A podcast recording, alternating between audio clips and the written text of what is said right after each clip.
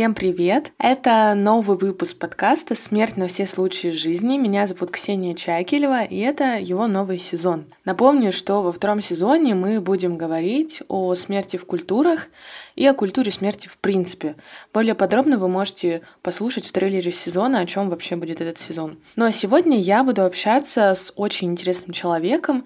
Ее зовут Ирина Авдюшенкова. Она по образованию японист, Закончила востоковедческий бакалавриат, и сейчас Ирина учится в магистратуре Осакского университета. Это в городе Осака, Япония, в аспирантуре языка и культуры, по специальности японская культура. Мне очень было интересно пообщаться с Ириной, потому что, во-первых, она живет в Японии в данный момент, и это, наверное, и, скорее всего, на сто процентов единственный человек вообще в мире, который изучает культуру смерти в Японии в данный момент. По крайней мере, тот, кто говорит на русском языке. Поэтому, наверное, это такой уникальный случай интервью, где можно узнать о культуре смерти в Японии, как это сейчас происходит, какие факторы и события повлияли на то, что появились какие-то ритуалы в Японии, и все такое. Выпуск очень интересный, очень насыщенный различными событиями и моментами. Обязательно все материалы, которые мы упоминаем в выпуске, я прикреплю к описанию этого выпуска. Вы можете перейти, посмотреть, послушать. Жду вашу обратную связь. Как вообще вам выпуск? Что в нем вам понравилось? Пишите, мне будет очень полезно и интересно почитать и послушать. Ну а мы переходим к интервью. Всем приятного прослушивания.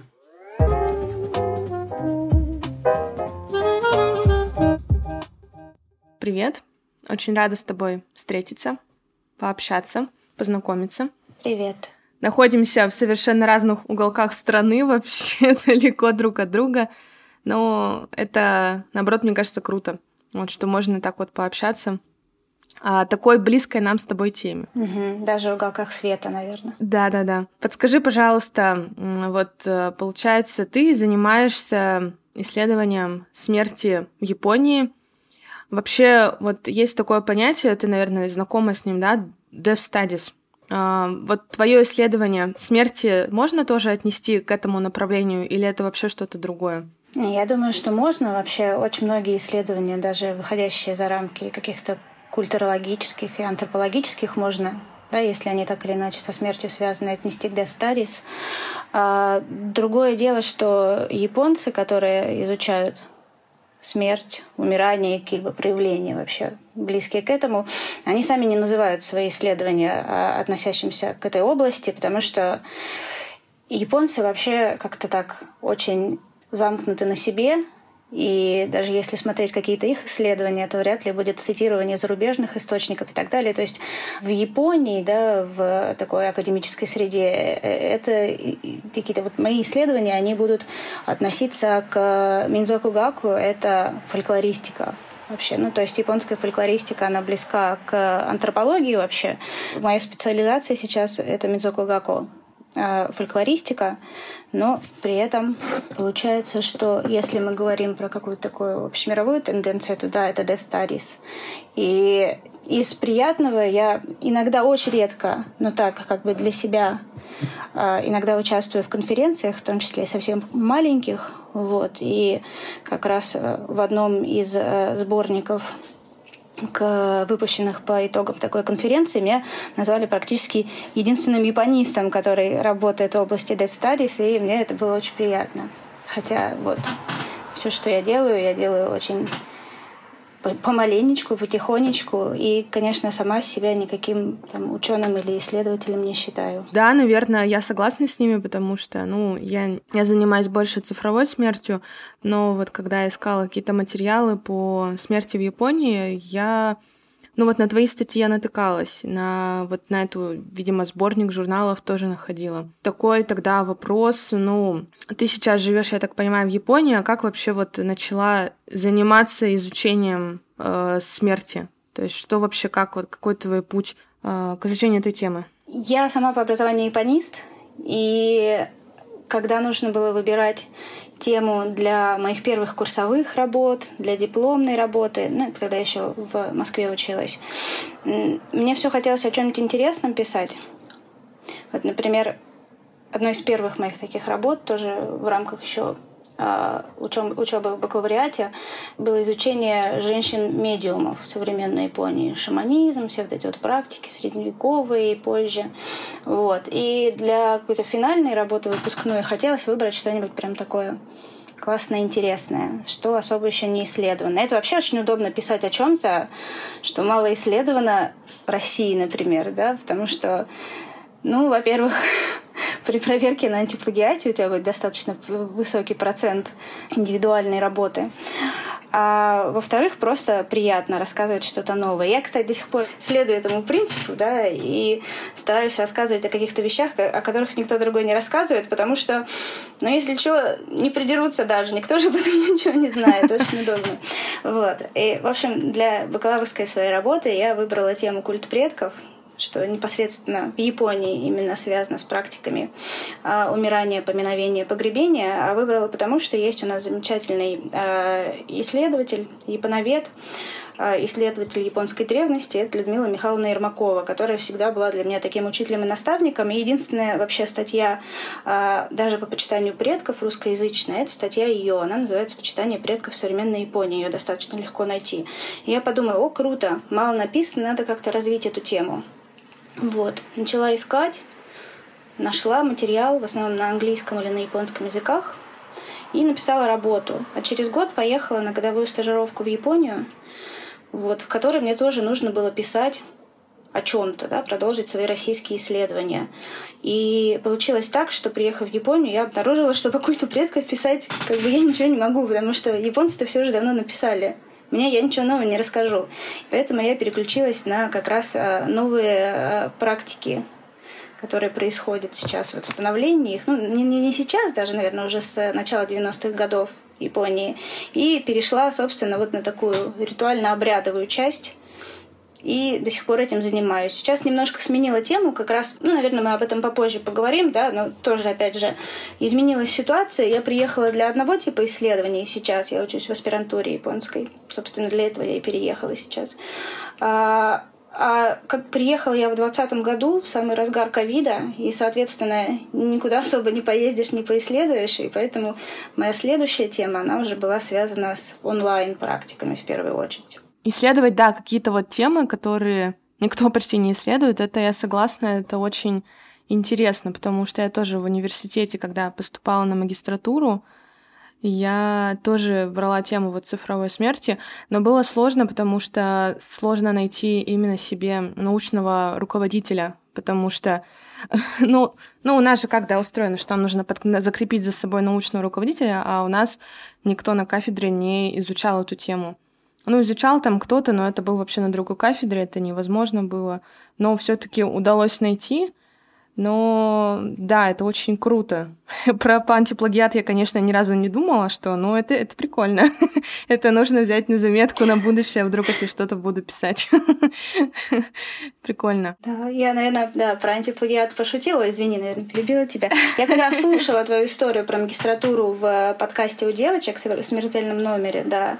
Это как раз тоже, да, бывает проблемой найти себе научного руководителя, но мне с этим везло. Вот в российской магистратуре только была такая история, когда, ну вот после бакалавриата мне нужно было уже искать нового себе научного руководителя, потому что мы как бы на несколько иную ступеньку перешли, и уже, как получается, в магистратуре я училась э, при Центре японских исследований в э, Институте востоковедения РАН. И там моя э, научная руководительница, которая только-только согласилась меня к себе взять, говорит, ну расскажи, а что за тема-то у тебя такая? Я ей примерно накидала. Она говорит, да что-то я ничего такого не припомню, чтобы вообще у нас об этом писали. Это, конечно, жуть какая-то.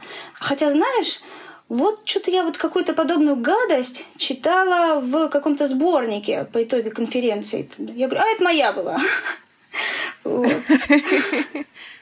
Да, то есть вот про гадость получается пока что только, да, я писала. А на самом деле очень много исследований на около, да, такие смертные темы, но обычно это в контексте Японии. Обычно это про традиционную культуру, про буддизм и вообще, да, там, то, что происходило тысячу, тысячу двести лет назад. Становление буддизма, практик, вот каких некоторых школ развития. Угу.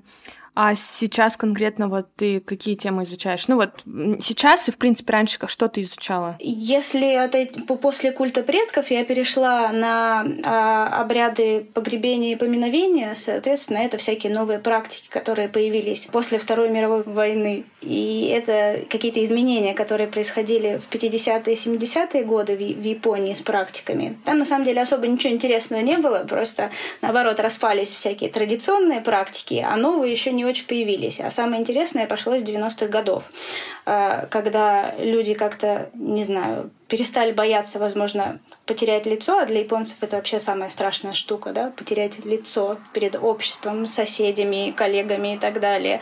Да, то есть до 90-х как-то вот такой коллективистский дух был очень силен. Он, конечно, сейчас очень силен по сравнению с Россией, например. Но с 90-х годов люди начали проявлять себя в обрядах.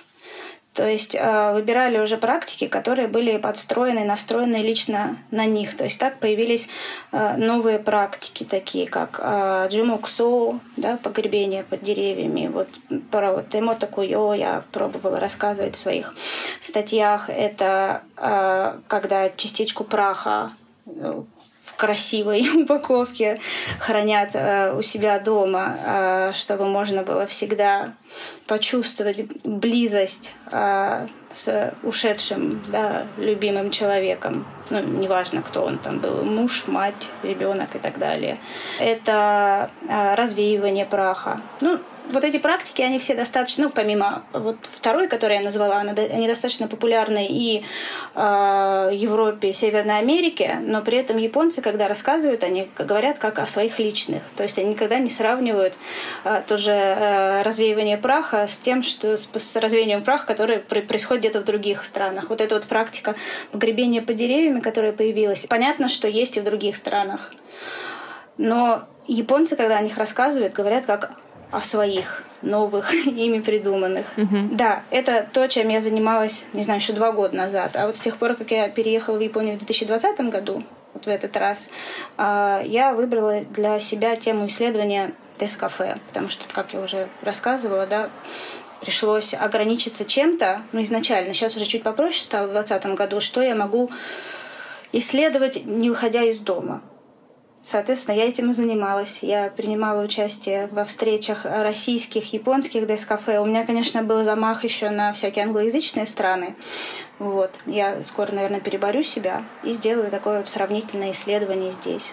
Слушай, это интересно. Ну, я думаю, что да, про DevCafe сейчас чуть попозже конкретно, потому что хочется вот тоже узнать, чем, допустим, наши отличаются от японских, там, от англоязычных. Вообще, наверное, такой самый, наверное, для меня интересный вопрос. Какие особенности есть у японской культуры смерти? Угу. Ты все равно, у тебя есть какой-то опыт, наверное, э, в русской, да, вот э, в исследовании русской культуры смерти. Ну, в любом случае, мы как-никак, э, да, с ней сталкиваемся потому что мы в этом живем. А чем это отличается от японской? Что там такого? Ну, у меня в первую очередь вот приходит на ум это, да, что-то традиционное, повиновение там культа предков, то, о чем ты говорила. Есть такие интересные аспекты, которые у всех на слуху всегда, но к которым я никогда не прикасалась, поэтому на эту тему я не могу интересного рассказать.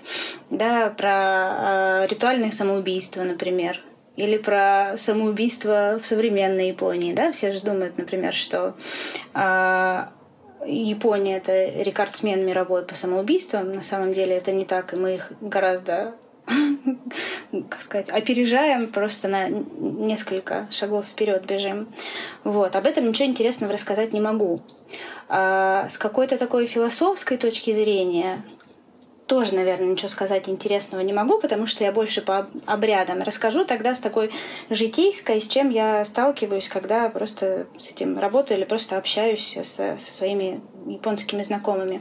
Говорить э, с японцами о смерти гораздо проще, чем с русскими людьми нет такого сильного страха смерти. На самом деле, еще до того, как я переехала в Японию, э, я много раз слышала, и я не знаю, откуда взялась эта мысль. Может быть, вот, например, э, Ксения, ты тоже так думаешь, что э, там, не знаю, японцы не расстраиваются, там, как, когда кто-то умирает, что э, похороны проходят радостно, спокойно. Я почему-то не раз это слышала, вот, что люди думают, что в Японии проходит все это именно так. Нет, конечно, они расстраиваются, конечно, э, они плачут, переживают, как бы тяжело проживают утрату. Э, но тема, она не сильно табуирована, и ты можешь поговорить с обычным японцем о том, какие у него есть планы на собственную смерть, например. Опять же, то, чего не встретишь. Если пройтись... Я недавно переехала в новый район, он поновее, тут этого меньше, но вот полгода назад я жила в другом месте, на территории университетского кампуса, и чтобы пройти 10 минут до, э, до автобусной остановки, да, мне нужно было пройти после, мимо двух похоронных домов, э, ритуального агентства, нескольких огромных таких вот, как вдоль дорог стоят постеров, да, э, с рекламой тоже э, каких-то похоронных услуг. Если едешь на поезде, то тут же тебе объявляют, а вот здесь находится такой, ну, реклама бывает такая на остановках, если вы сейчас выйдете, да, то вы сможете попасть туда-то, да, вот если вы сейчас выйдете, то на этой остановке будет прекрасное похоронное агентство. Постоянно в почтовый ящик получаешь какую-то рекламу недорогих планов похоронных или хороших кладбищ. А, опять же, это все можно объяснить тем, что в современной Японии просто огромное количество долгожителей. Да? Недавно какую-то статистику выкладывали, что несколько тысяч человек перешагнула за возраста в 100 лет. И понятно, что когда тебе 80-90, ты уже спокойнее воспринимаешь свою смерть, вот все, она неизбежна. Поэтому э, услуг с этим связанных в Японии очень много, и все к ним относятся попроще. Опять же, когда я рассказываю э, японцам о каких-то таких э, не знаю, табу и запретах э, в российской, ну, не культуре даже, а просто современном обществе со смертью связанных, у нас это обычно идет такое давление сверху, да, что вот, не знаю, как девочки рассказывали в смертельном номере, а, что изначально их лекции о смерти запретили, да, проводить в каком-то музее, поэтому они перешли в формат подкаста. Или, э, не знаю, вот те же э, девочки, которые проводят дес-кафе, не раз получали какие-то угрозы с этим связаны. В Японии такого нет и, в принципе, быть не может, потому что разговоры о смерти это абсолютно нормальное явление. И вот 50-100 лет назад были философские кружки, где можно было также спокойно об этом поговорить. Я еще, знаешь, здесь о чем думаю. Может быть, здесь дело не только в долгожительстве, а в том, что люди, наверное, в Японии как-то более осознанно э, воспринимают тему ну, подготовки к смерти. То есть для них это как бы такая более, более понятная и распространенная практика, mm-hmm. чем у нас, потому что мы же вообще об этом не думаем, да, там, что говорить о каких-то физических практиках э, подготовки, ежели мы там, mm-hmm. то, о чем, допустим, я рассказываю, каких-то вот цифровой подготовки к смерти, мы об этом вообще, ну вот как я поняла, судя по прошлому сезону подкаста, что люди-то вообще для них это что-то новое и необычное. То есть, получается, в Японии это, более распространенное явление. То есть, раз вот ты там, да, получаешь какие-то письма, там, не знаю. Если говорить о современной Японии, то подготовка к собственной смерти стала явлением достаточно распространенным. А, если говорить о Японии нетрадиционной, но, например, а, начала и середины 20 века, там все было немножко по-другому. Если это довоенная Япония была семья традиционная, а, с, опять же, культом предков, соответственно, с почитанием родителей, и ты просто знал, что ты умрешь, за тебя все точно сделают твои дети, если дети есть. Именно поэтому очень важно было иметь семью. Это еще связано как раз, а, опять же, с отправлением культа предков. В общем, если ты умрешь, а у тебя не будет детей, соответственно, не, тебя не только кто-то не похоронит, да, ну, не кремирует, не уберет в семейную могилку твой прах, а никто не будет э, за тебя молиться. То есть читать за упокойные сутры, это значит, что у тебя не будет нормальной загробной жизни. Поэтому это было очень важно. Люди, у которых нет потомков, они должны были как-то обеспокоиться и заранее все это продумать, чтобы заупокойные службы по ним все-таки совершались. То есть они могли кого-то усыновить, еще что-то. А, честно говоря, вот я даже не задумывалась никогда, что же делали бедняки в этих случаях, наверное, просто их прах э, захоранивали в каких-то общих а, могилах, да, и проводились общие заупокойные службы, что, в принципе, проводится и сейчас по душам покойных, да, у которых нет потомков. Опять же, если мы идем к послевоенной Японии и, не знаю, там тоже или 30-х, 40-х тех же, а, очень был силен а, общинный дух. Да, то есть, то есть в Японии община раньше играла очень важную роль. На самом деле сейчас тоже играет. Потому что сегодня, например, у нас был субботник. В 8 утра все бабушки и дедушки дружно собираются, все друг друга знают по именам. Ничего толкового не делают, три веточки убрали, но то, что они сделали это вместе и дружно позаботились друг о друге, это играет большое значение. Вот то же самое раньше с похоронами. Если у тебя не было денег, ты мог рассчитывать на а, деньги из общего комитета, вот какой-то маленькой общины. Или если ты работал, э, принадлежал к э, какой-то трудовой общине, да, там был рыбаком. Или э, работал на заводе. То есть в случае случае, если ты сам не мог позаботиться о собственной смерти, тебя хоронили коллективом. И до сих пор, например, в крупных фирмах а, конгломератах, которые уже, не знаю, больше века существуют, тоже существует традиция корпоративных похорон. Даже не одна книжка на японском на эту тему написана. Опять же, семья, община, компания, а сейчас огромное количество людей, которые, да, 80, 90, 100, семья традиционная развалилась, детей или нет, или они где- где-то очень далеко и, возможно, не могут тебя похоронить. Либо тебе сто лет, а твои дети уже умерли кто тебя будет хоронить. Да, а на работе вот эти практики корпоративных похорон, они хорошо работают только для каких-то высоких да, должностей. А если ты простой работник, не получится. Вот и остается надежда только на себя.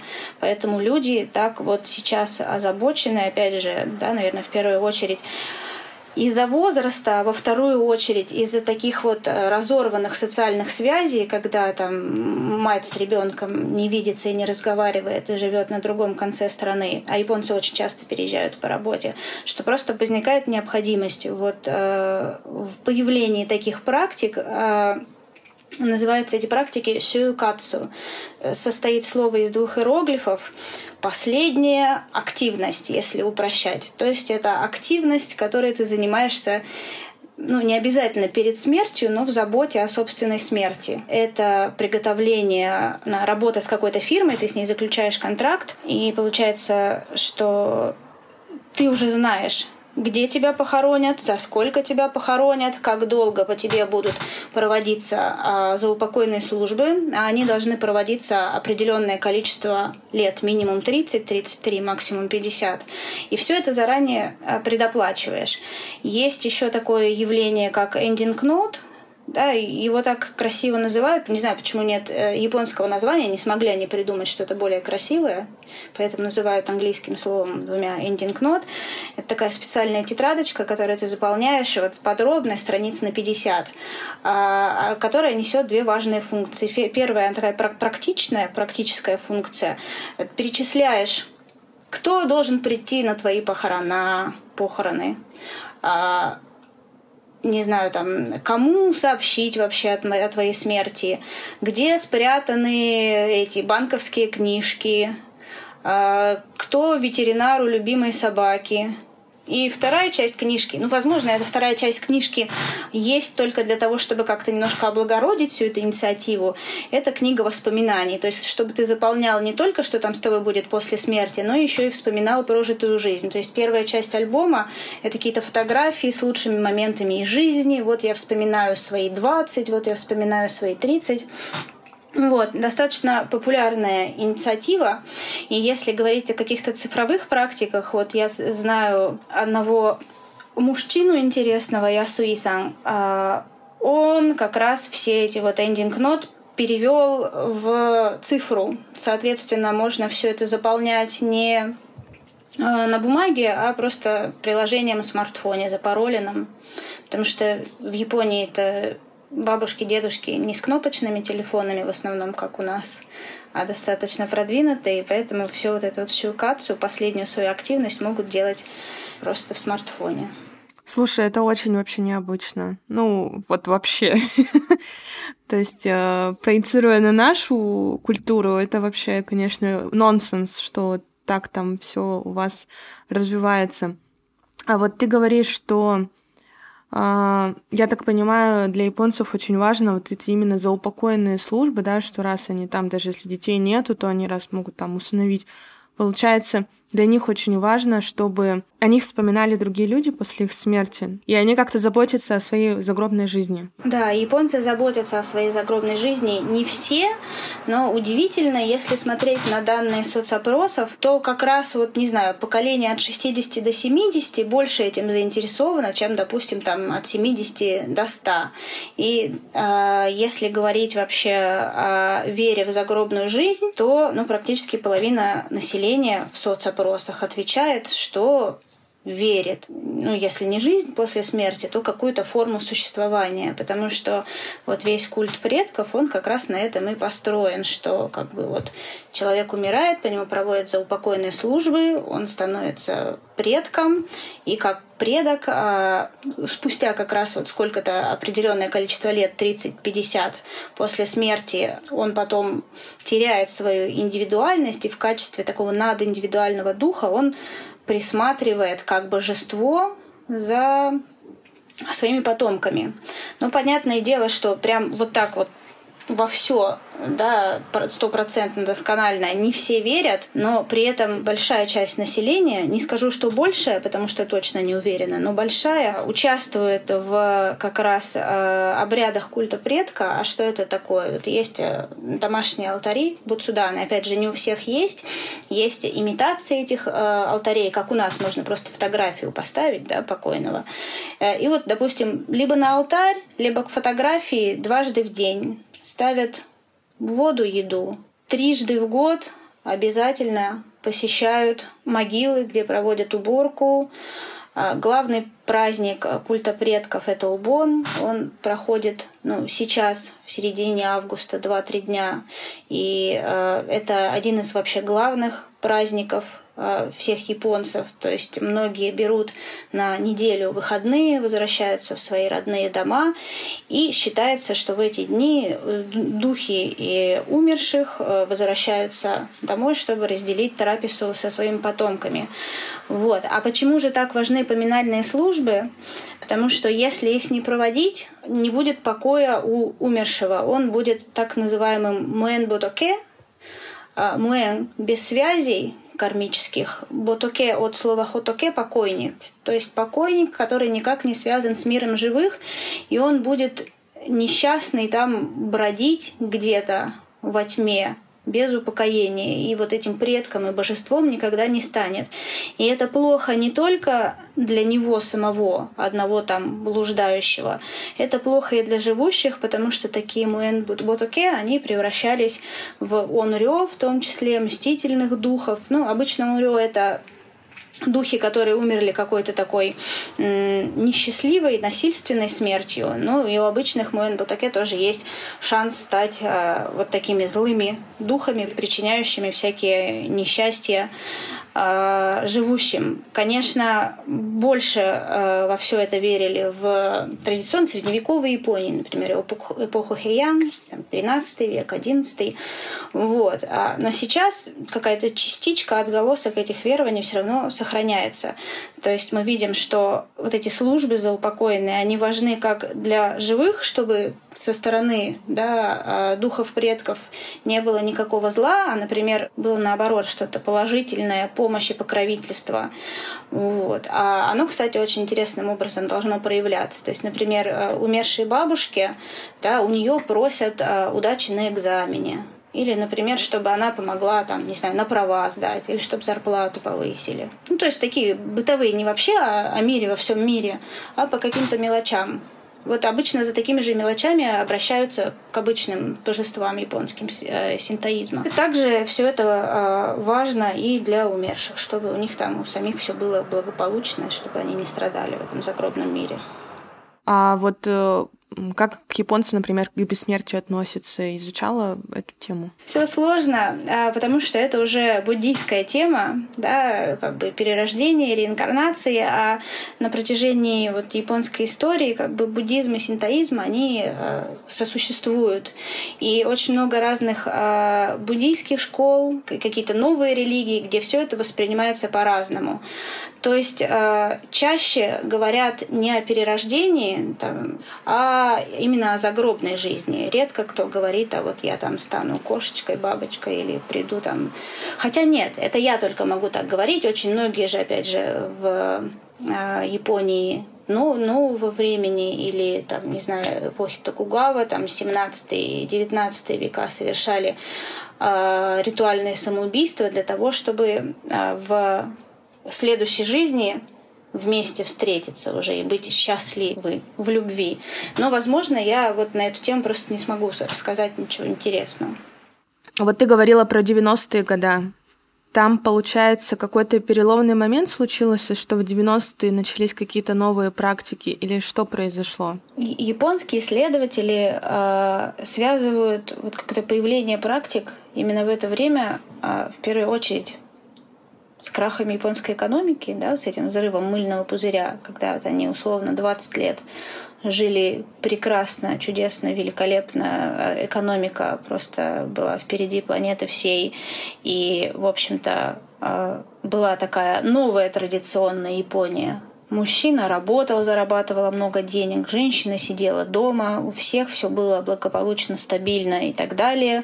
Опять же, а, были вот эти вот новые, получается, мини-общинки, например, в компании, да, когда ты как бы вот ну, мы берем, опять же, да, а, как сказать, за главного представителя этого времени японского мужчину да, средних лет, который всю свою жизнь кладет на работу своей компании.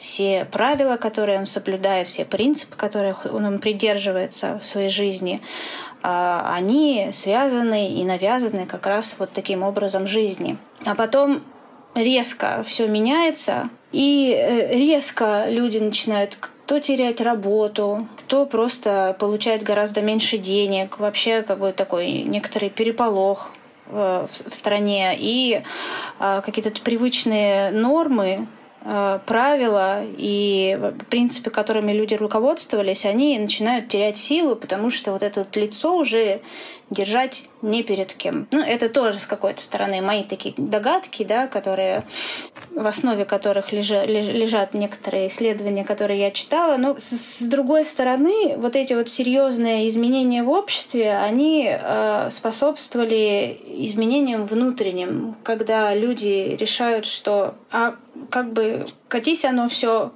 к черту. Вот, и пропади пропадом, я буду жить как хочу, потому что будущее теперь нестабильно и неизвестно. Вот. Почему я должен да, придерживаться каких-то правил? Жизнь одна.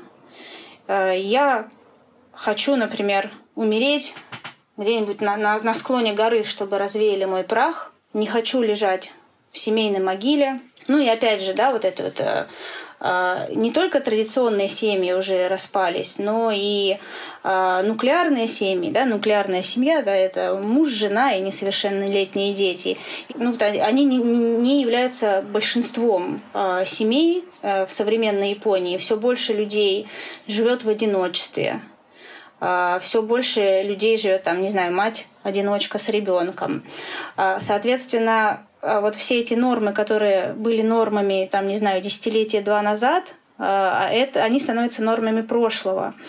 И теперь люди э, хватаются за возможность жить так, как им хочется, э, потому что лицо держать не перед кем. Появляются все вот эти новые формы и форматы погребений, которые начинают э, как бы отвечать запросам людей с немножечко изменившимся сознанием. Ну и, конечно, наверное, тоже Запад как-то э, влияет на э, представление о том, а, что должно быть в центре человеческой жизни, да, коллектив или личность. То есть как бы смещается фокус с коллектива на конкретного человека, который теперь может делать собственный выбор, который основан не на желании большинства, а на собственном. И появляются движения. То есть изначально да, в Японии нельзя, нельзя было развеивать прах а, вообще стандартная японская могила – это могила семейная, называется дай-дай осензо но хака – могила поколений. А, это у нас есть представление об э, индивидуальном захоронении, да, но, возможно, там супруги, родители рядышком на каком-то одном участке. В Японии семейная могила, а, поскольку в Японии 99% способов как бы избавления от тела – это кремация, прах, он гораздо меньше места занимает да, чем целое человеческое тело. А, поэтому есть возможность убрать урны с прахом вот в такую одну маленькую могилку. А, как раз а, моя подруга сегодня прислала мне фотографии. Сегодня утром они ходили на церемонию подхоранивания праха бабушки, соответственно, к праху других членов ее семей. Просто выдвигается такая плита а, из могилы, и туда внутрь а, убирается небольшая такая стандартная урна с прахом. И у многих японцев э, как бы возникает такое нежелание покоиться вот в такой могиле. Особенно часто же э, приходится, допустим, женщине э, быть погребенной в могиле не со своей родной семьей, да, матерью, отцом. А если женщина замужняя, она вынуждена как бы потом быть погребена в могиле с мужем и с э, его родителями. Но в Японии, как и в России, очень часто бывают такие случаи, когда э, у, не знаю, невестки со свекровью очень плохие отношения. И она думает, ну что, мы всю жизнь с ней ругались, сейчас после смерти будем в одной могиле еще лежать. Не хочу так. Хочу под деревцем на склоне горы. Или хочу над морем прахом пролететь, а потом пусть меня рыбки съедят. Или пусть мой там сыночек дорогой у себя под тумбочкой хранит мой прах. Или сделает какую-нибудь брошку красивую ее носит.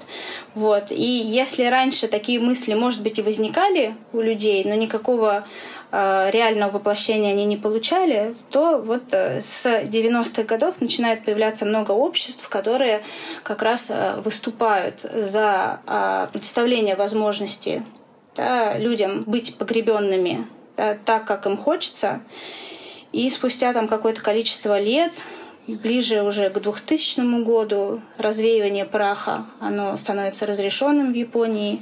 Соответственно, специальный акт внесен специальный соответствующий кодекс.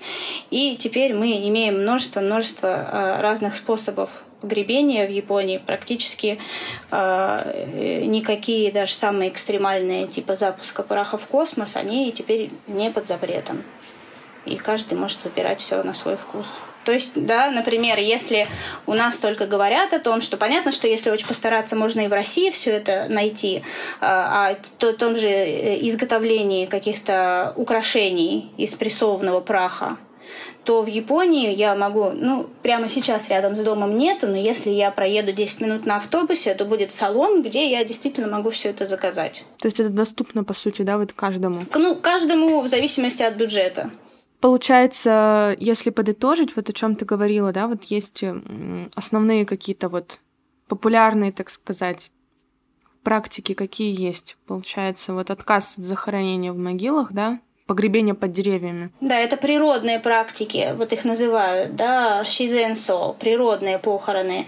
Это развеивание праха, погребение под деревьями, да, когда прах просто в урночке или в мешочке Э, под какое-то потом дерево, например, под сакуру высаживают. При этом это могут быть общественные погребения. То есть под одним деревом может быть, там, не знаю, десяток вот этих урночек, а могут быть индивидуальные. Это, э, это темото, темотокуё, хранение праха дома. Это кусо, это сейчас звучало по-японски не очень прилично, но это воздушные похороны, потому что есть амониму этого слова, не буду говорить, какой не очень хороший. Вот. КСО — воздушные похороны, когда тебя куда-то отправляют на шарике. Есть изготовление украшений. Вот ничего сейчас больше не могу вспомнить. Я еще у тебя, когда статью читала, нашла еще, что про домашних животных, э, что можно быть погребенным вместе с домашним животным тоже, да, популярная штука. Да. Я, кстати, про популярность не, не скажу. На самом деле, если в процентном отношении говорить, то, наверное, вот все вот эти практики, они не больше 10% от общих занимают. Да? Но это все равно при тоже населении Японии сравнимом с населением нашей страны, да, у нас там 140 с чем-то миллионов, в Японии 127 миллионов, правда уменьшается, уменьшается. Это достаточно приличная цифра.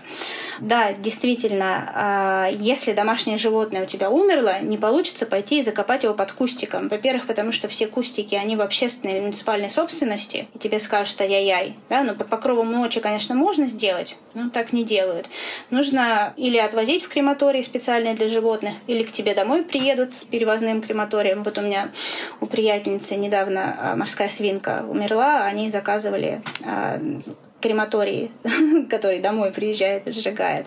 Вот. А, но опять же, если говорить о том, что в Японии а, очень много одиноких людей, в возрасте, ну даже не обязательно в возрасте, для этих людей очень часто самым главным и любимым членом семьи становится домашнее животное. Поэтому многие кладбища действительно не только предлагают возможность захоронить питомца, прах его точнее, вот в отдельной могиле. И у меня тоже вот 10 минут, опять же, до дома на автобусе есть кладбище для животных.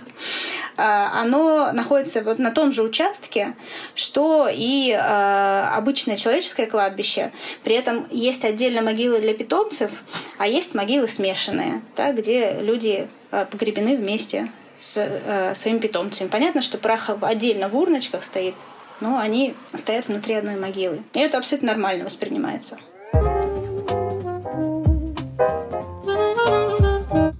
В первом выпуске подкаста я рассказывала вам, что в новом сезоне у меня появится рубрика, которая называется «Книги, кофе и смерть», где вместе с партнером Литрес я буду рекомендовать вам различные интересные книги в области Dev Studies. Сегодня мы рекомендуем вам книгу, которая называется «Смерть, ритуал и вера. Риторика погребальных обрядов». Она была написана антропологом-теологом Дугласом Дэвисом.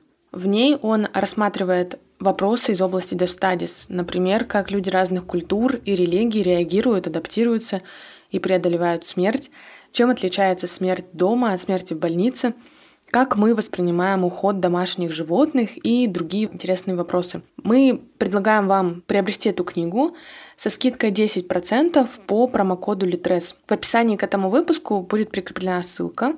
По ней вы можете перейти и приобрести эту книгу и другие книги из библиотеки подкаста. Приятного вам чтения, ознакомления, пишите рецензии на эту книгу и пишите, какие книги вы бы еще хотели услышать в подкасте. Я обязательно их добавлю в библиотеку подкаста.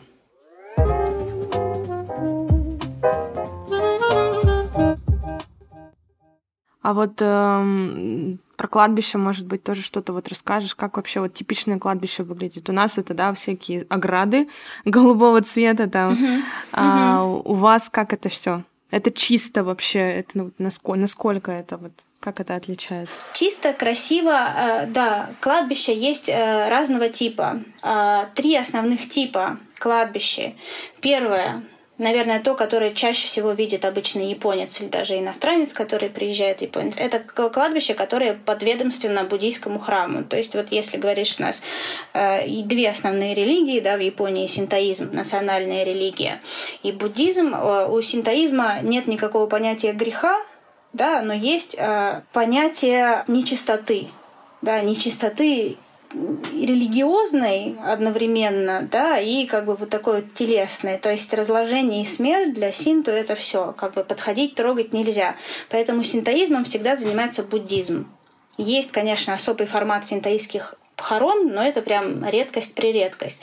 Соответственно, буддизм, то есть вообще основной заработок буддизма, э, буддийских храмов и э, священников, соответственно, это проведение похорон за заупокойных служб. И поэтому большое количество кладбищ находится именно на территории а, буддийского храма.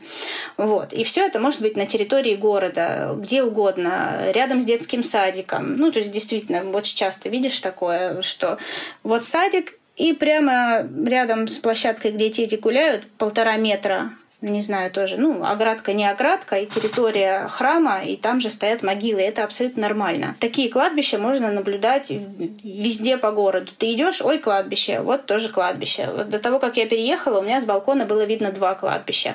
И это вот такие вот могилки, как я показывала, да, похожие на небольшие такие зиккураты или пирамидки.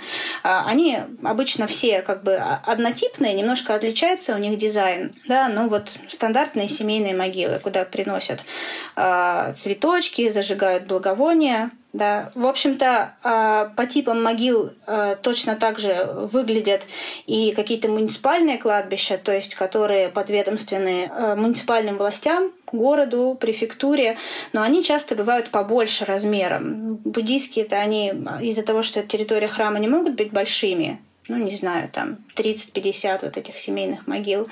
А муниципальные, но они могут быть огромные, да, на несколько километров, но обычно они находятся в отдаленных местах. Надо ехать на автобусе, потому что в городском пространстве все это очень дорого, и все, что можно было уже под кладбище, какую землю пустить, ее уже пустили.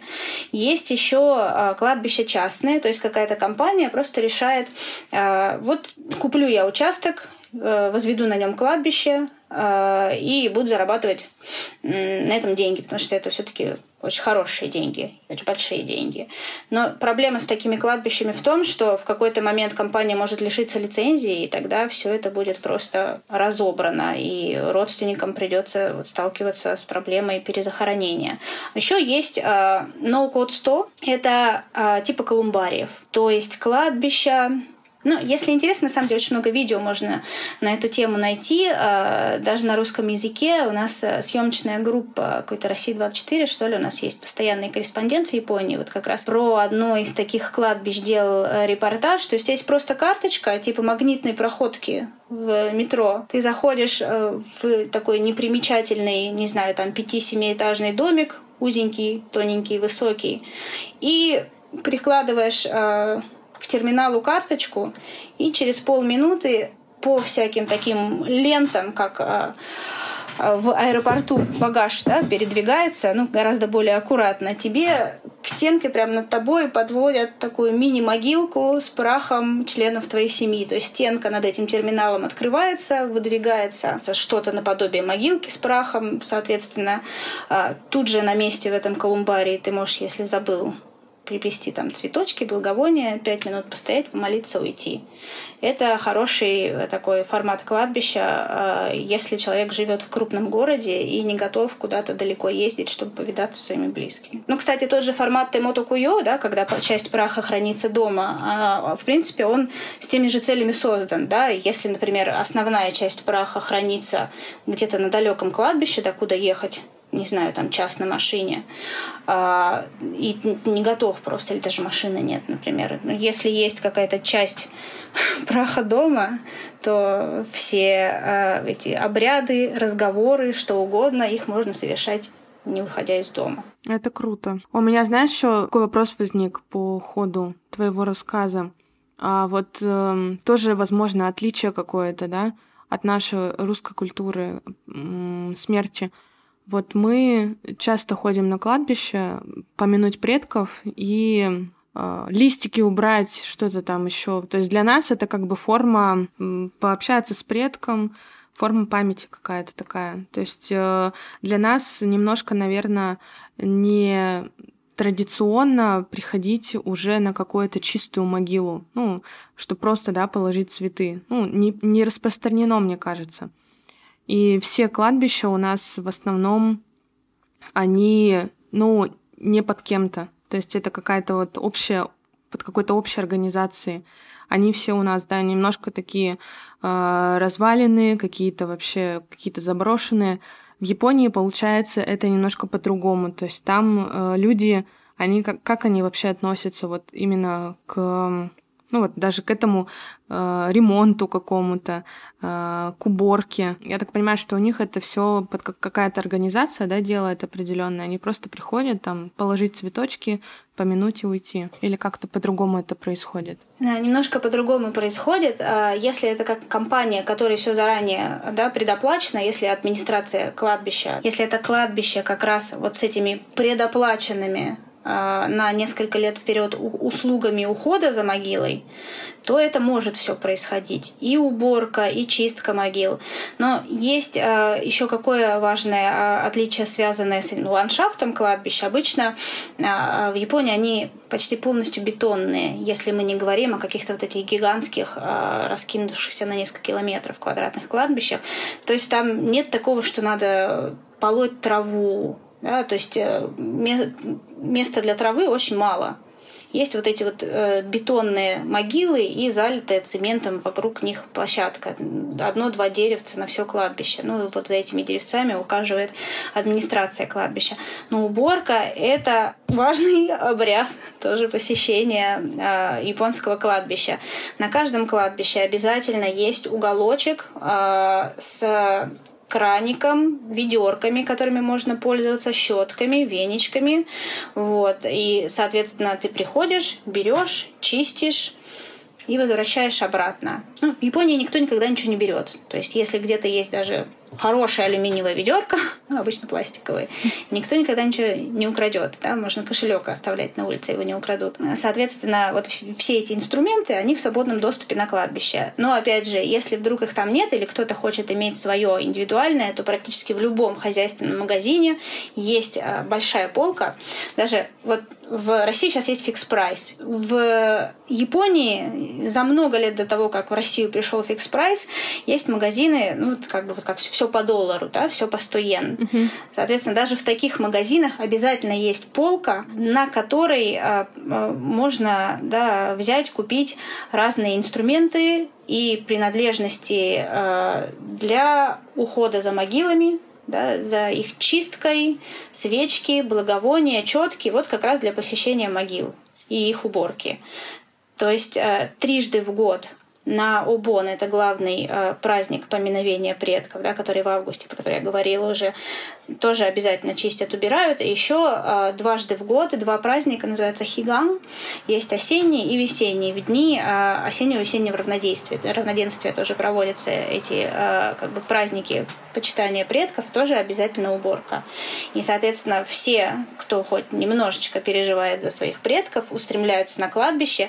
И в эти дни, если живешь неподалеку от кладбища, то просто на всю округу запах благовоний. Сразу понимаешь, а, Хиган, точно же, все убираются. Вот. Но опять же, большой проблемой современной Японии являются заброшенные могилы. Потому что, опять же, да, многие люди умирают одинокими, и э, если они умерли, там, не знаю, 20-30 лет назад, то никаких еще там этих предоплаченных услуг не было. А, по уходу за могилами, да, то есть люди заранее себе оплачивают не только поминальная служба, но и вот эти канрихи, а, расходы за а, уходом за могилой. И, соответственно, у каждого кладбища есть свое правило. Если несколько лет не вносилась плата за то, что вот могила просто занимает э, землю на кладбище, если потомки не приходят, то могилы просто не, нельзя сказать, да, утилизуют, что с ними делают? Их разбирают, а прах просто, получается, вот эти э, урны с прахом, э, их все убирают в одно место, не выбрасывают, конечно, но уже не будет никакой возможности понять, кто в этой урне, чей прах хранится, и по ним будут проводиться такие общие ритуалы поминовения, но все равно будут. Все совершенно как-то по-другому у вас там происходит.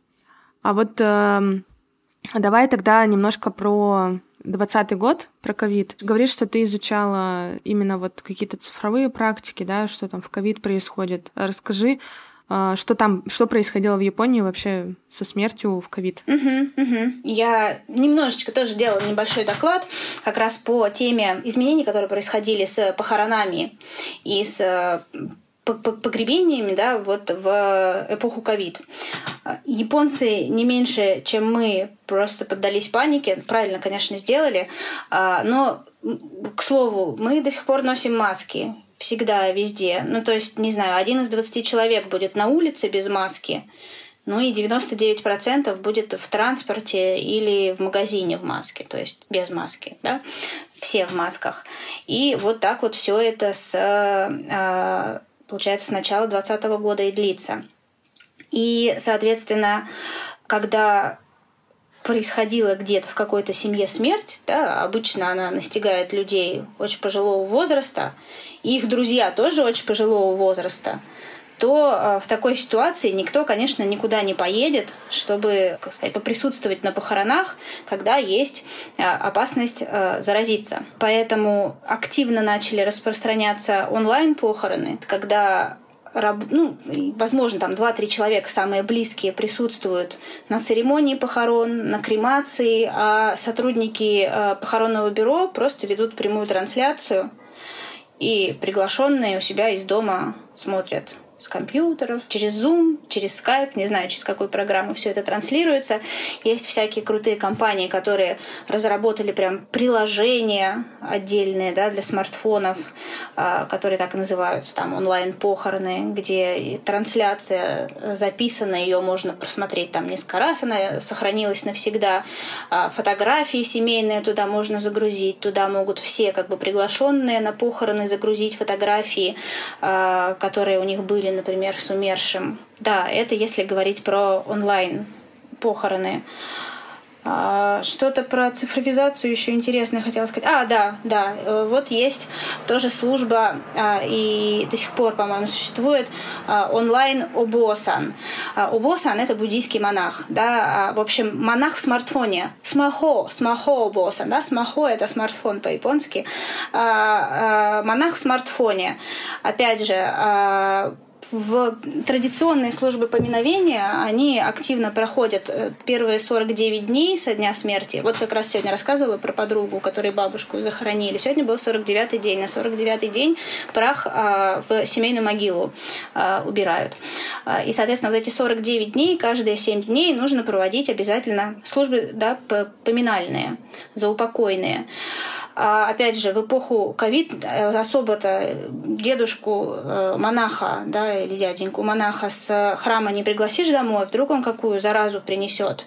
Поэтому вот эта вот служба тоже получила такое распространение. Ты просто переводишь дяденьке монаху день, денежку, выбираешь сутру, которая тебе нужна, он ее записывает, а ты в нужный момент ее включаешь. Она же сутра-то долгая, там на час растягивается.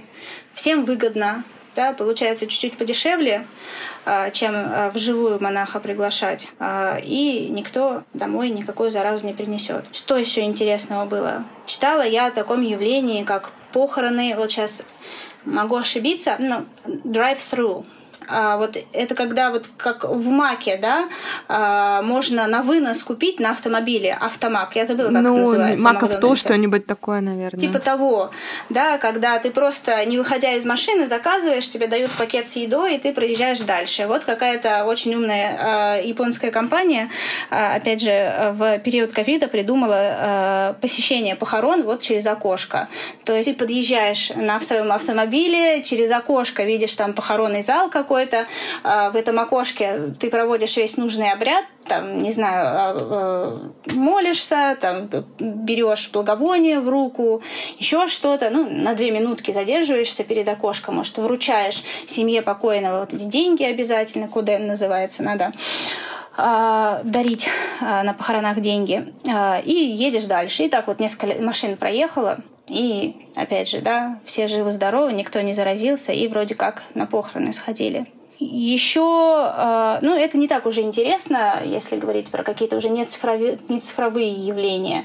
А, Все равно а, кто-то очень хотел проводить реальные похороны, даже несмотря на угрозу и боязнь э, заразиться. Поэтому многие похоронные залы, они просто сокращали количество гостей, расставляли стулья с как бы придерживаясь этих правил, да, там социальная дистанция, да, полтора-два метра, то есть такой огромный зал, и стулья реденько-реденько стоят.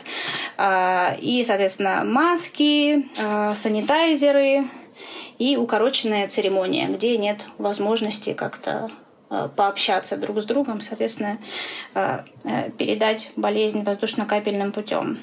И опять же, вот самое важное для исследователей изменений, которые происходили с японскими похоронами в эпоху ковид, это упрощение похорон.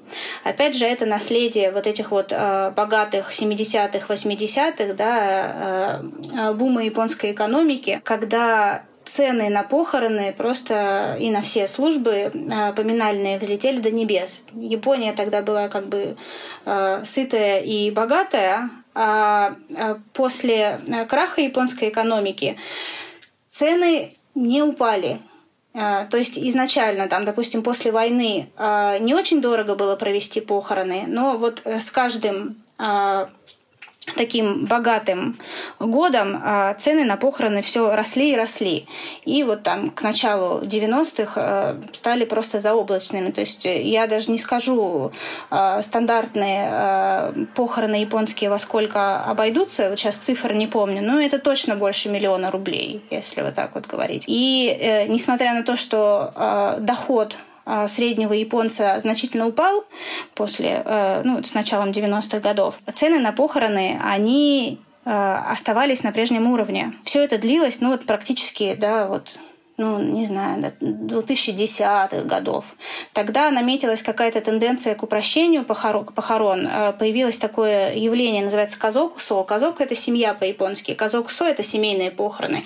Так на стандартные похороны могли приглашать до 100-200 человек, если это какой-то важный человек умирает, 300 и больше.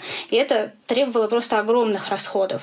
Вот. А потом люди все-таки решились э, проводить похороны поскромнее, проводить похороны только близким кругом э, родственников и друзей, но все равно Многим тяжело давался этот переход. Вот даже я со своим научным руководителем говорила на эту тему.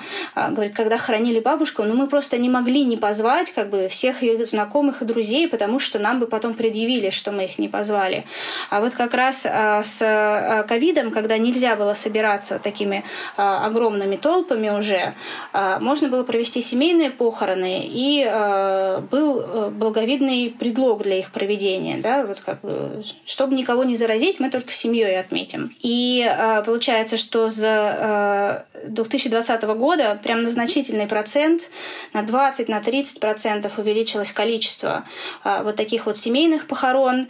Есть еще более упрощенный формат похорон, называется ичиничисо. Это однодневные похороны, когда не проводятся ночные бдения, тоже э, традиционный элемент э, японских похорон. Все проводится быстренько в крематории, из крематория прах домой, и все. Несмотря на то, что сейчас как-то даже японцы уже, несмотря на ношение масок, немножечко расслабились и гораздо спокойнее относятся к короне, а, вот эта тенденция сохраняется, и она сохраняется ну, на упрощение похорон.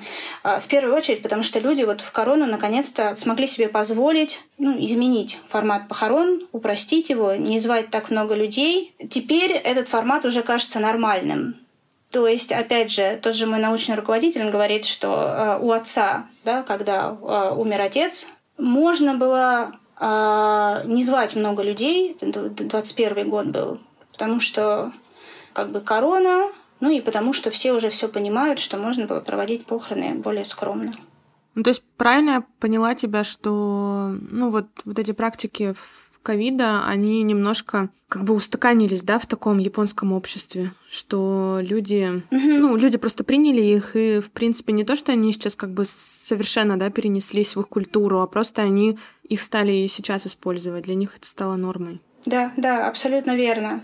То есть э, ковид, он просто форсировал эти практики. Возможно, их люди ждали уже довольно давно, и как бы это был каким-то таким э, непроговоренным запросом японского общества. Да, и просто они не могли себе это позволить по каким-то мировоззренческим запретам. И ковид дал возможность наконец-то свершиться тому, что должно было свершиться.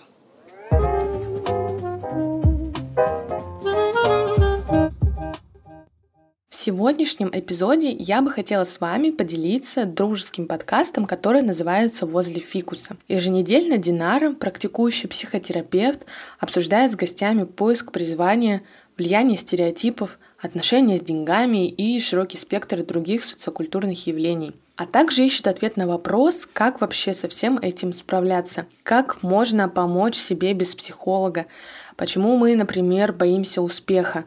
Какие функции выполняет культура? Почему мы даже боимся стареть? Вот обо всех этих интересных вопросах Динара рассказывает в своем подкасте. Подкаст возле фикуса доступен на любых удобных платформах – Ссылку я прикреплю к описанию этого эпизода. И как раз таки последний выпуск этого подкаста посвящен смерти в digital. Динар вместе с экспертом обсуждали виртуальные кладбища, цифровое бессмертие и многое-многое другое интересное из мира Digital Death Studies. Поэтому, если вы хотите расширить горизонт своих знаний, узнать что-то новое, вообще, которое вам никогда не было известно, слушайте этот подкаст и этот эпизод. Например, даже мне, как исследователю Dev Studies, какие-то вещи показались очень-очень интересными. О них я узнала впервые. Рекомендую этот интереснейший подкаст. Приятного прослушивания.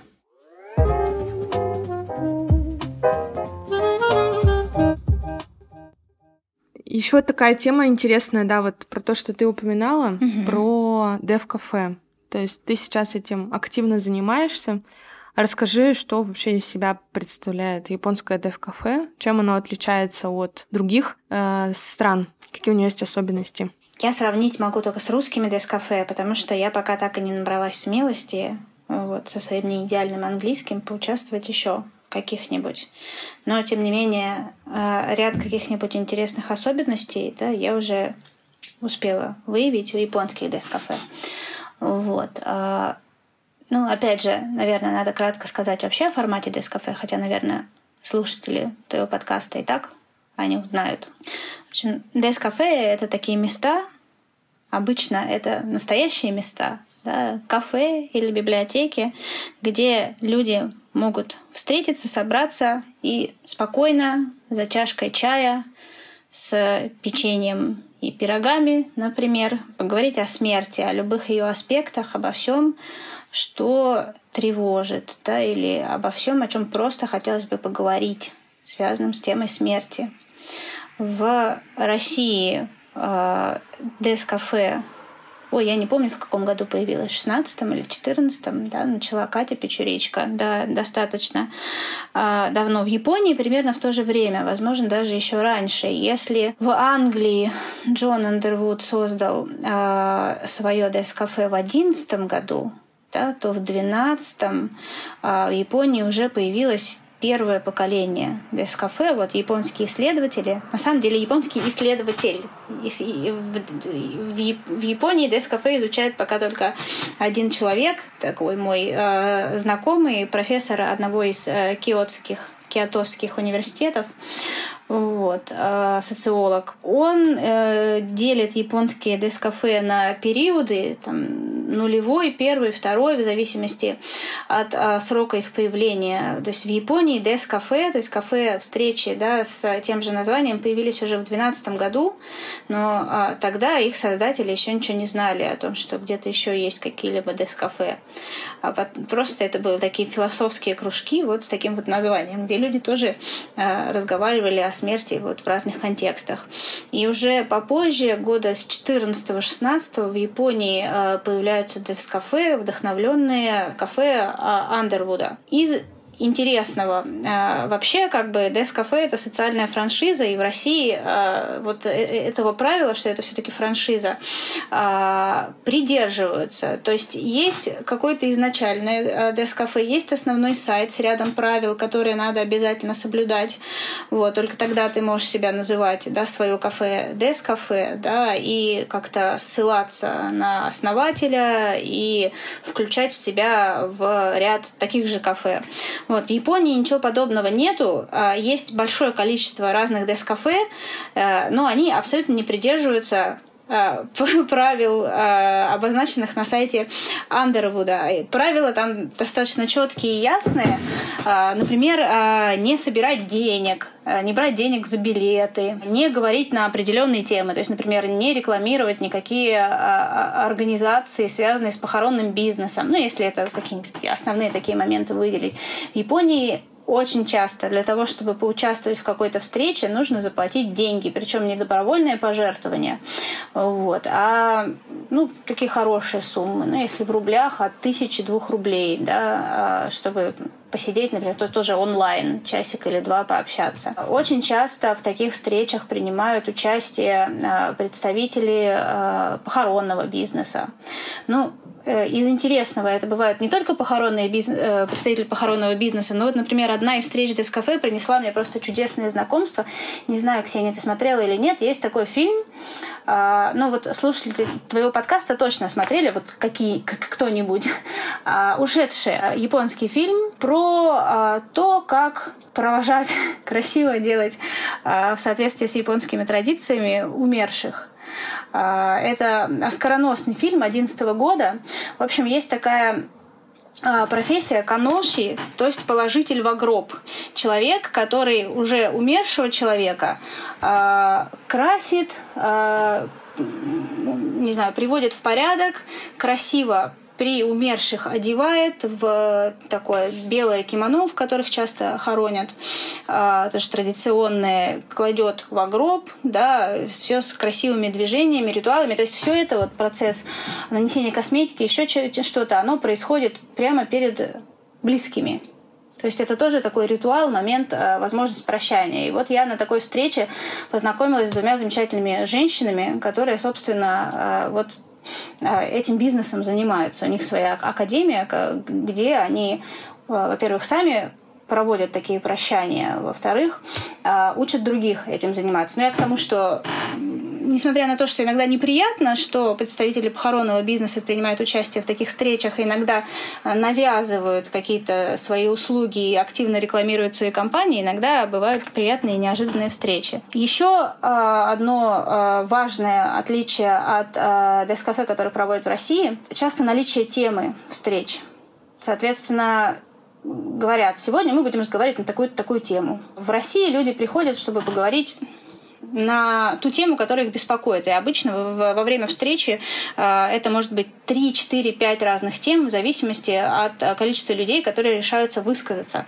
Э, в Японии же, ну, я была ну, на пяти-шести разных, не разных встречах, а встречах разных кафе, э, как онлайн, так и офлайн, обычно задается какая-то конкретная тема, на которую э, все желающие могут высказываться, конечно, еще остается время для свободного разговора, потому что это очень важно, потому что вдруг человек пришел, принес какую-то свою проблему или боль и хочет о ней поговорить. На это время тоже выделяется. Но обычно все разговоры ведутся вокруг какой-то конкретной темы, и это больше похоже на философский кружок какой-то. Да? А вы что на эту тему думаете? А вы что на эту тему думаете? Один из самых неприятных моментов японских дескафе для меня, в отличие от российских, это то, что почти всех присутствующих вынуждают говорить. То есть есть люди, которым по той или иной причине хочется, например, первый раз они пришли, и у них есть какая-то болезненная для них история или что-то, и они просто хотят помолчать, подумать и вообще понять, нужно ли им это, нужна ли им эта встреча. Вот. А здесь же очень часто, помимо того, что просто просят представиться и кратко рассказать о себе, а, просят высказаться на ту или иную тему. То есть, например, один участник рассказал свою историю, и тебя просят откомментировать. Давят на тебя, чтобы ты э, высказал свое мнение. Это тот момент, который мне немножко некомфортен в японских а, дескафе. При этом есть свои интересные особенности. То, чего в российских я пока не наблюдала. Есть тематические дескафе, то есть тематические не просто когда есть заданная тема. Вот, например, у меня уже появились хорошие приятели.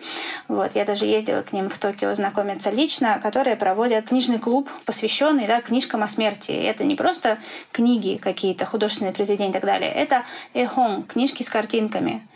То есть в Японии есть отдельный жанр книг, и как для детей, для, так и для взрослых, это эхон, книжки с картинками. Это не манга, это просто иллюстрированные красивые книги. И вот мы все собираемся и дружно, страничка за страничкой по очереди все это читаем. После того, как прочитали, еще снова страничка за страничкой внимательно разглядываем иллюстрации и комментируем, что мы об этом думаем. Вот такой прикольный формат. А, есть еще всякие инициативы в рамках Дескафе. Например, по созданию каких-нибудь интересных штук.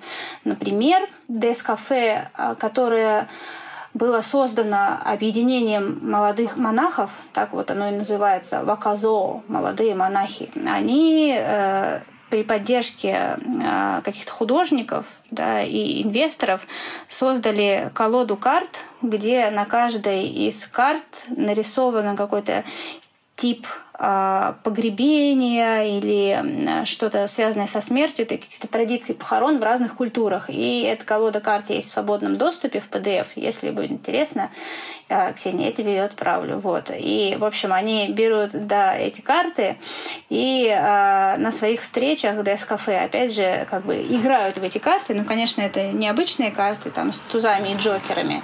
Как бы вытягиваешь и рассказываешь, что ты видишь, как ты думаешь. Или какая карта заставила тебя больше всего задуматься, там, не знаю, о тяжести утраты, или наоборот, какая карта тебе показалась такой самой радостной и приятной, а, и как, как бы тебе хотелось умереть. Также а, достаточно легко в Японии говорят о самоубийствах. Если в России на Дескафе эта тема ну, если не под запретом, но все равно о ней говорят с осторожностью, Опять же, из-за того, что, да, там, не знаю, Дескафе, как мы, видимо, не раз обвиняли в пропаганде, да, самоубийств, то есть разговоры о смерти, да, могут э, как бы кем-то, какими-то не очень умными людьми рассматриваться как а, пропаганда самоубийства, да, то вот такие разговоры все, все равно немножко даются так со скрипом.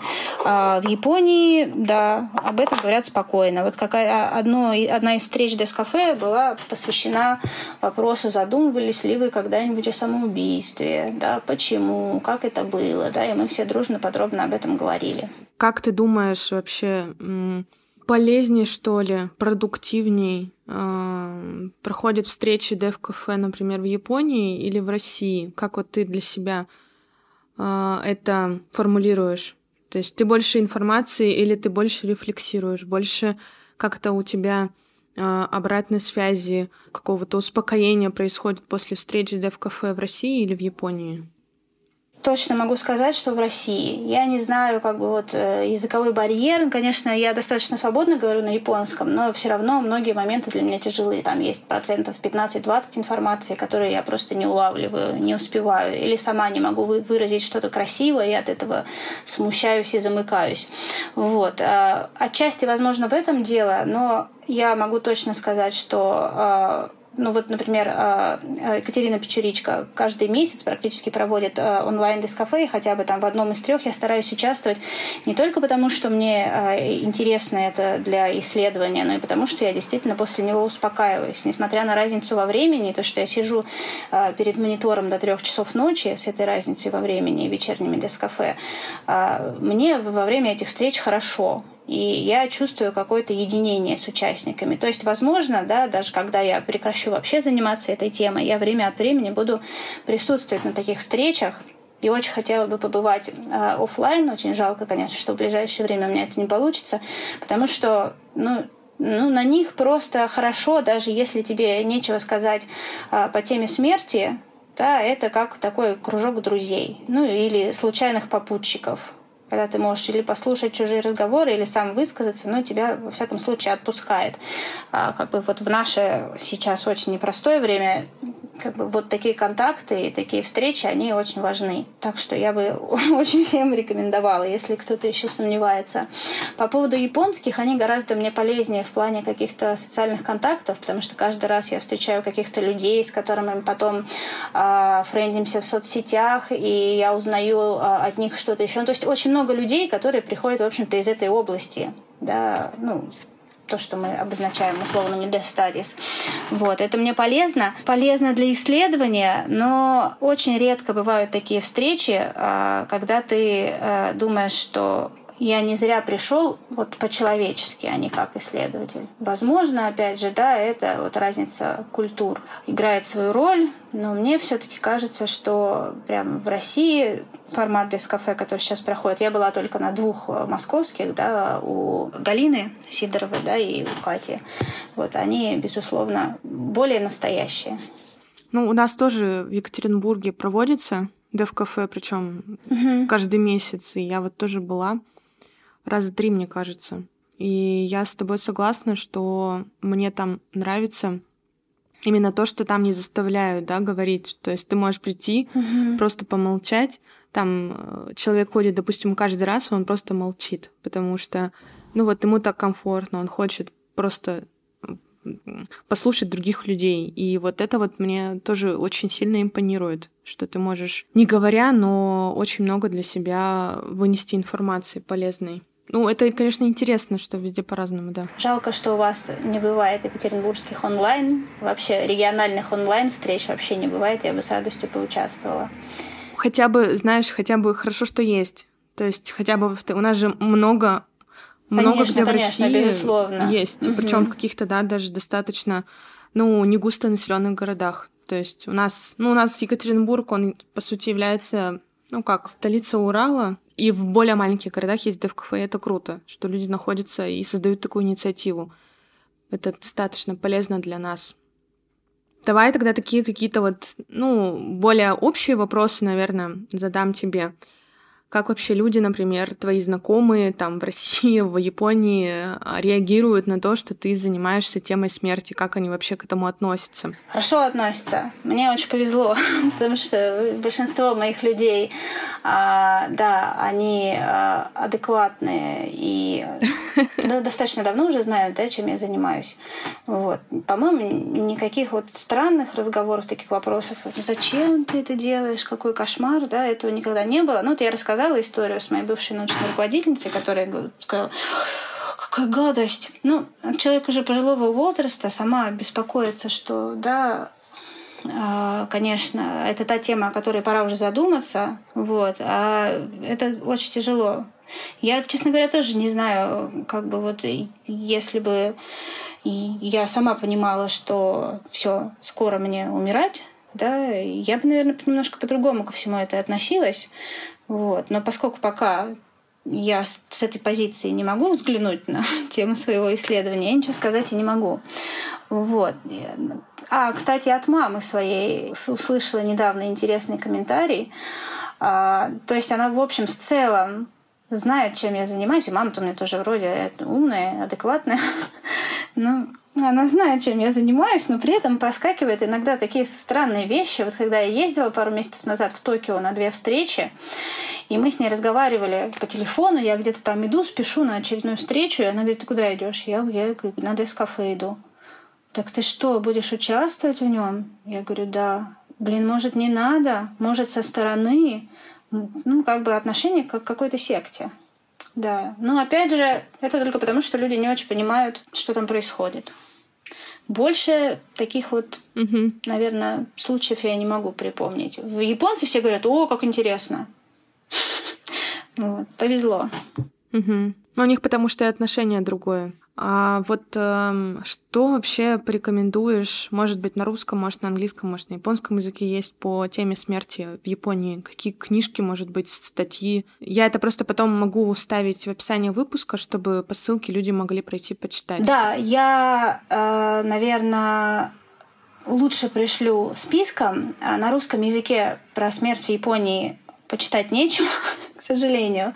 Вот. Угу. А, ну, можно а, погуглить в, в, в ВКонтакте если еще работает ВКонтакте. Есть всякие хорошие сообщества по истории культуры Японии, где периодически небольшие тексты на эту тему проскальзывают. Но так, конечно, если кто-то хочет почитать, то э, лучше на английском языке это делать. Вот э, я когда вспоминала, что можно на английском языке посоветовать, вот э, как раз э, у Сергея Мохова, по-моему, в первом или втором э, выпуске археологии русской смерти э, было интервью с антропологом Сергеем Каном, и как раз Сергей ему тоже задавал вопрос, что можно почитать вообще по Death Studies, и как бы вот Сергей тогда назвал да, несколько книг, вот, которые я могла бы порекомендовать на английском. Я пришлю список, но вот есть исследовательница Сузуки Хикару. Она живет не в Японии, я думаю, все-таки это э, американские ученые, и у нее вот есть хорошая книга Price of Death об изменении э, похоронной индустрии в современной Японии. И она э, редактировала очень хороший сборник Death and Dying Contemporary Japan. Вот. Также есть отдельные книги по современным практикам, да, как раз по развеиванию праха и про погребению под деревьями. Кавану Сацуки и Себастьян Боре написали эти книги. А, вот. А если говорить про какую-то классику, опять же, по культу предков, а, есть такой отец японской а, антропологии и фольклористики, Янакита Кунио, очень известный ученый, и у него есть очень старая книга, ну, сто лет назад написанная, Сензу Ханаши. Это рассказ о предках, то есть вот это первая книга, настоящее исследование по культу предков, оно, конечно, если с позиции вот современности смотреть, все-таки изобилует какими-то неточностями. По-английски это будет uh, about our ancestor. И, опять же, по культу предков это исследование uh, Роберта Смита. Uh, в 70-х годах он проводил исследование, посвященное э, посмертным табличкам на буддийских алтарях. Ну, конечно, кажется, что такая узкая область исследования, но она э, книга о культе предков целиком, такая большая, настоящая, фундаментальная работа, тоже называется вот так же э, «Почитание предков в современной Японии» э, «Ancestor Worship in Contemporary Japan». Вот. Э, можно их почитать, но список я обязательно пришлю. А на русском просто, если говорить про в целом традиционную японскую культуру, и вот э, как бы фольклористику, которой я занимаюсь, я бы очень хотела порекомендовать э, книгу моего получается, сенсея, очень важного для меня человека. Это вот я упоминала ее в начале. Это Людмила Михайловна Ермакова, главный исследователь японской древности. у нее год назад вышла книга, сейчас я... Название очень красивое. «Когда раскрылись небо и земля». А, миф, ритуал и поэзия ранней Японии. Вот там как раз про почитание предков тоже есть статья, это сборник статей. Хорошо, ну да, спасибо, вышли, пожалуйста, я ставлю обязательно, потому что интересно тоже почитать, и мне тоже интересно стало благодаря нашей с тобой беседе почитать вот что-то такое побольше.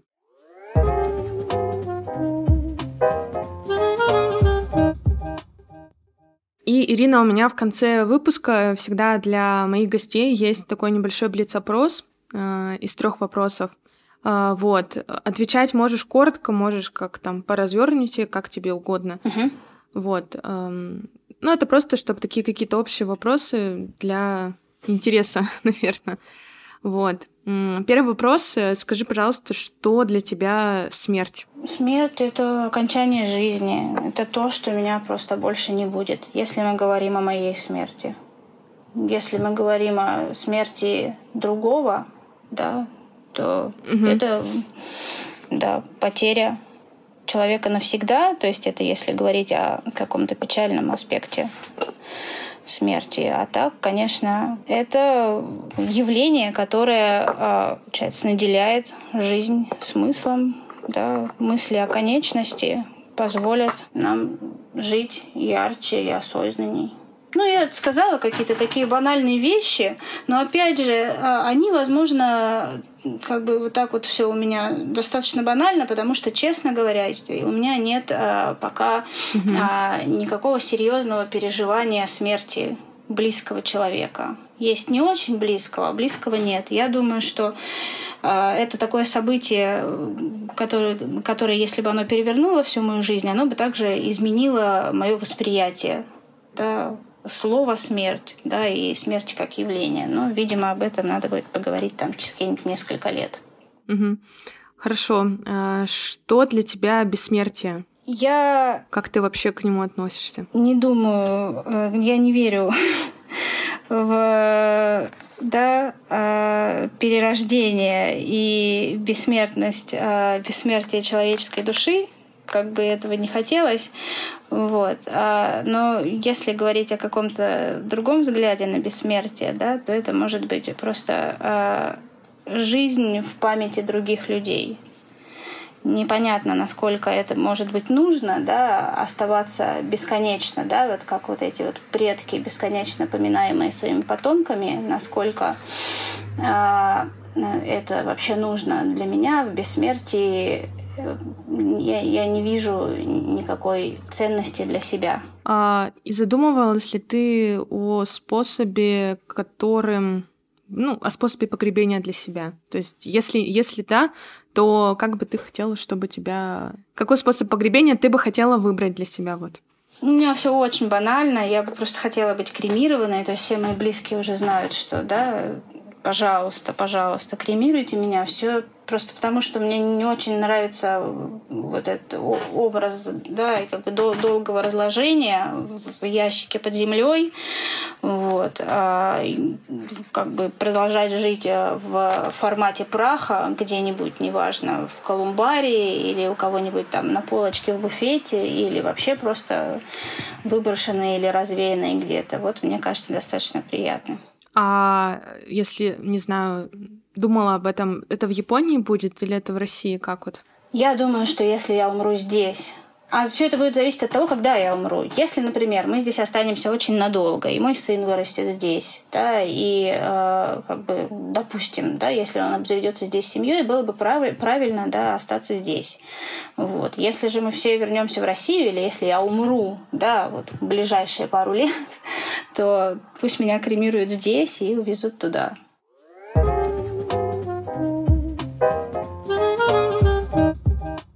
Я благодарна Ирине за то, что она согласилась поучаствовать в моем интервью. Это очень для меня полезный опыт и, наверное, для нее.